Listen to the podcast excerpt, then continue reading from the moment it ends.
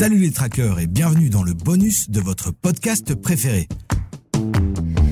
Suite à Finance Avenue et à l'actu débordante dans le secteur de l'IA, beaucoup de trackers de l'écho, soit les membres de notre communauté sur Internet, se sont demandé si c'était le bon moment pour investir dans l'intelligence artificielle.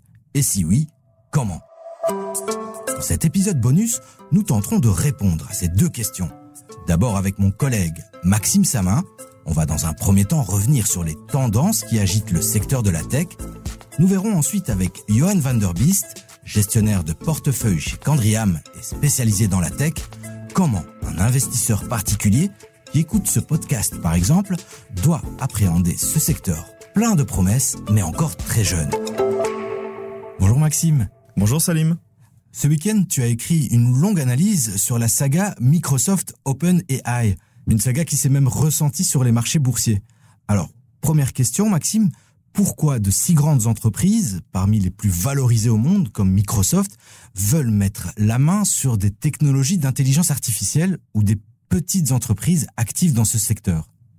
Mais il y a plusieurs raisons en fait. Euh, la première est assez évidente, c'est une raison euh, plutôt technologique, qui est simplement de vouloir rester à la pointe de ce qui se fait.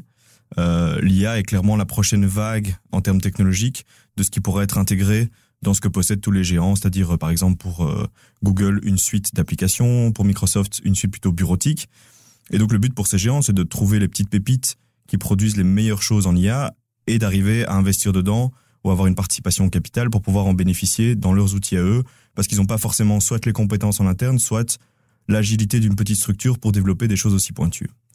Euh, le deuxième moyen de tirer des revenus de l'IA, c'est euh, via le cloud. En fait, toutes ces entreprises, donc on parle de Microsoft, on parle d'Amazon, on parle de Google et de Meta aussi, qu'il faut pas oublier, euh, ont des infrastructures cloud qu'elles ont besoin de rentabiliser et sur lesquelles elles misent beaucoup. C'est-à-dire que tous les investissements effectués par Microsoft, par exemple ces dernières années, les principaux sont situés dans le cloud. Et donc ça veut dire qu'il faut rentabiliser tous ces investissements et être maître de ce qui va demander le plus de calcul, le plus de puissance, le plus de stockage. Et l'IA est potentiellement l'une des choses qui demande le plus de tout ça et dont les besoins euh, sont exponentiels en termes de, par exemple, de capacité de calcul. Ce qui veut dire que les abonnements cloud derrière qui se vendent sont de plus en plus importants, coûtent de plus en plus cher la vraie utilité pour les géants, c'est de pouvoir vendre de la capacité de stockage et de la capacité de, puissance de calcul. Et donc c'est pour ça que c'est un petit peu la folie dans le secteur. Là, on, voit euh, l'IA un petit peu partout. On voit dans le groupe Facebook les trackers de l'écho, les gens ne jurent plus que par l'IA.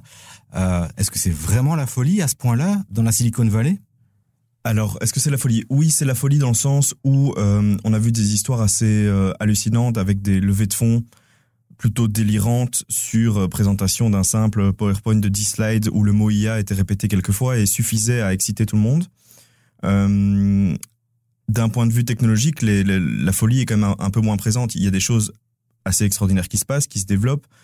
Il y a plein de, petites entreprises, de start-up, d'entreprises qui sont actives depuis 5-6 ans, qui sont devenues des scale-up entre-temps et qui ont reçu des investissements massifs. En Europe, on a eu 2-3 ans de retard à ce niveau-là. Euh, on peut penser par exemple à Mistral en Europe euh, du côté français qui, qui, a levé des centaines de millions d'euros aussi sur base de pas grand chose et qui arrive maintenant avec son modèle qui est presque prêt. Donc oui, on peut parler d'une certaine folie qui a été irrationnelle au départ et qui maintenant euh, se concentre sur est-ce qu'on peut trouver une application grand public ou entreprise à ce qui est développé par la société dans laquelle on va investir. Parce que c'est ça qui va déterminer le succès de ce, de ce type d'entreprise, c'est c'est très bien ce que vous faites technologiquement parlant, mais est-ce que vous pouvez me le vendre à des millions, des centaines de millions de consommateurs, comme a réussi à convaincre euh, OpenAI avec ChatGPT et DALI?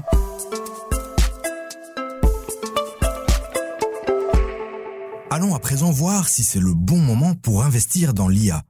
Pour cela, nous avons fait appel à un suiveur assidu du secteur de la technologie. Johan van der Beest, gestionnaire du portefeuille tech de Candriam, va nous éclairer. Et comme la bourse est souvent une question d'anticipation, on commence avec une question de timing. Johan, bonjour. Première question, on se demande ici à l'écho si ce n'est pas un peu trop tard pour un investisseur particulier de placer son argent sur l'IA. Ben, quand on regarde les performances du passé, on peut certainement dire que c'est plutôt tard. Mais ceci étant dit, nous sommes quand même convaincus que c'est pas encore trop tard, dans le sens que l'adoption de l'intelligence artificielle, ça ne fait que commencer. Donc, il y aura toute une panoplie de sociétés qui vont pouvoir bénéficier de cet effet-là. Donc, de ce point de vue, je pense qu'il y a encore pas mal euh, de, de, de, d'opportunités. Oui, d'ailleurs, on voit que les géants de la tech, comme Microsoft par exemple, sont à l'affût de toutes ces opportunités. Alors, quels sont les secteurs ou, ou les segments qui profitent le mieux actuellement de l'intelligence artificielle? C'est une question difficile parce que moi, j'entends, quand, quand je parle aux investisseurs, j'entends beaucoup parler de les actions d'intelligence artificielle. Maintenant, il faut bien se rendre compte que, en termes de revenus, il y a très peu de sociétés en ce moment qui ont déjà un lien direct avec l'intelligence artificielle. Quand on parle de Nvidia, on peut dire que là, c'est la seule société qui a une exposition des revenus de plus de 75%, directement liée à l'intelligence artificielle. Mais après, il y a très peu de sociétés qui ont une exposition qui est plus élevée que de 20%. Quand on parle par exemple de TSMC, on peut dire qu'en ce moment, TSMC a une exposition à l'intelligence artificielle de peut-être au maximum 10%. Donc, il faut bien se rendre compte que si on veut investir en intelligence artificielle, ce sera très important dans les années à venir de voir quelles sociétés peuvent monétiser en fait l'opportunité de l'intelligence artificielle. Et je pense notamment aux sociétés qui sont actives dans le software. Parce que là, on voit que tout doucement, des sociétés comme Adobe, Microsoft que vous avez déjà mentionné, euh, mais aussi des sociétés comme Salesforce, comme ServiceNow, ils sont en train de développer des produits spécifiques à l'intelligence artificielle. Et donc, comment savoir si ces produits développés par les sociétés dont vous venez de parler vont créer de la valeur dans le futur? Pour moi, c'est nécessaire de voir, un, l'adoption des produits, parce que, bon, ça va coûter de l'argent et c'est pas encore sûr que toutes les sociétés vont vraiment acheter ces produits-là parce que c'est quand même pas bon marché. Et deuxièmement, il faut voir les cas pratiques. Est-ce que toutes les sociétés ont bien besoin des produits qui sont liés à l'intelligence artificielle? En bref, oui, il y a du potentiel, certainement, mais ce ne sera plus uniquement Nvidia ou ce ne sera plus uniquement TSMC. Ce sera plus dans le secteur software. Et plus tard, l'intelligence artificielle va être un facteur tellement important que on pourra dire les sociétés qui n'ont pas suivi cette tendance vont sous-performer parce que ces sociétés-là ne seront plus capables d'augmenter leur productivité, tandis que d'autres sociétés qui ont embrassé en fait ce concept d'intelligence artificielle vont pouvoir augmenter leur productivité, leur marge et finalement leur cours de bourse. Mhm.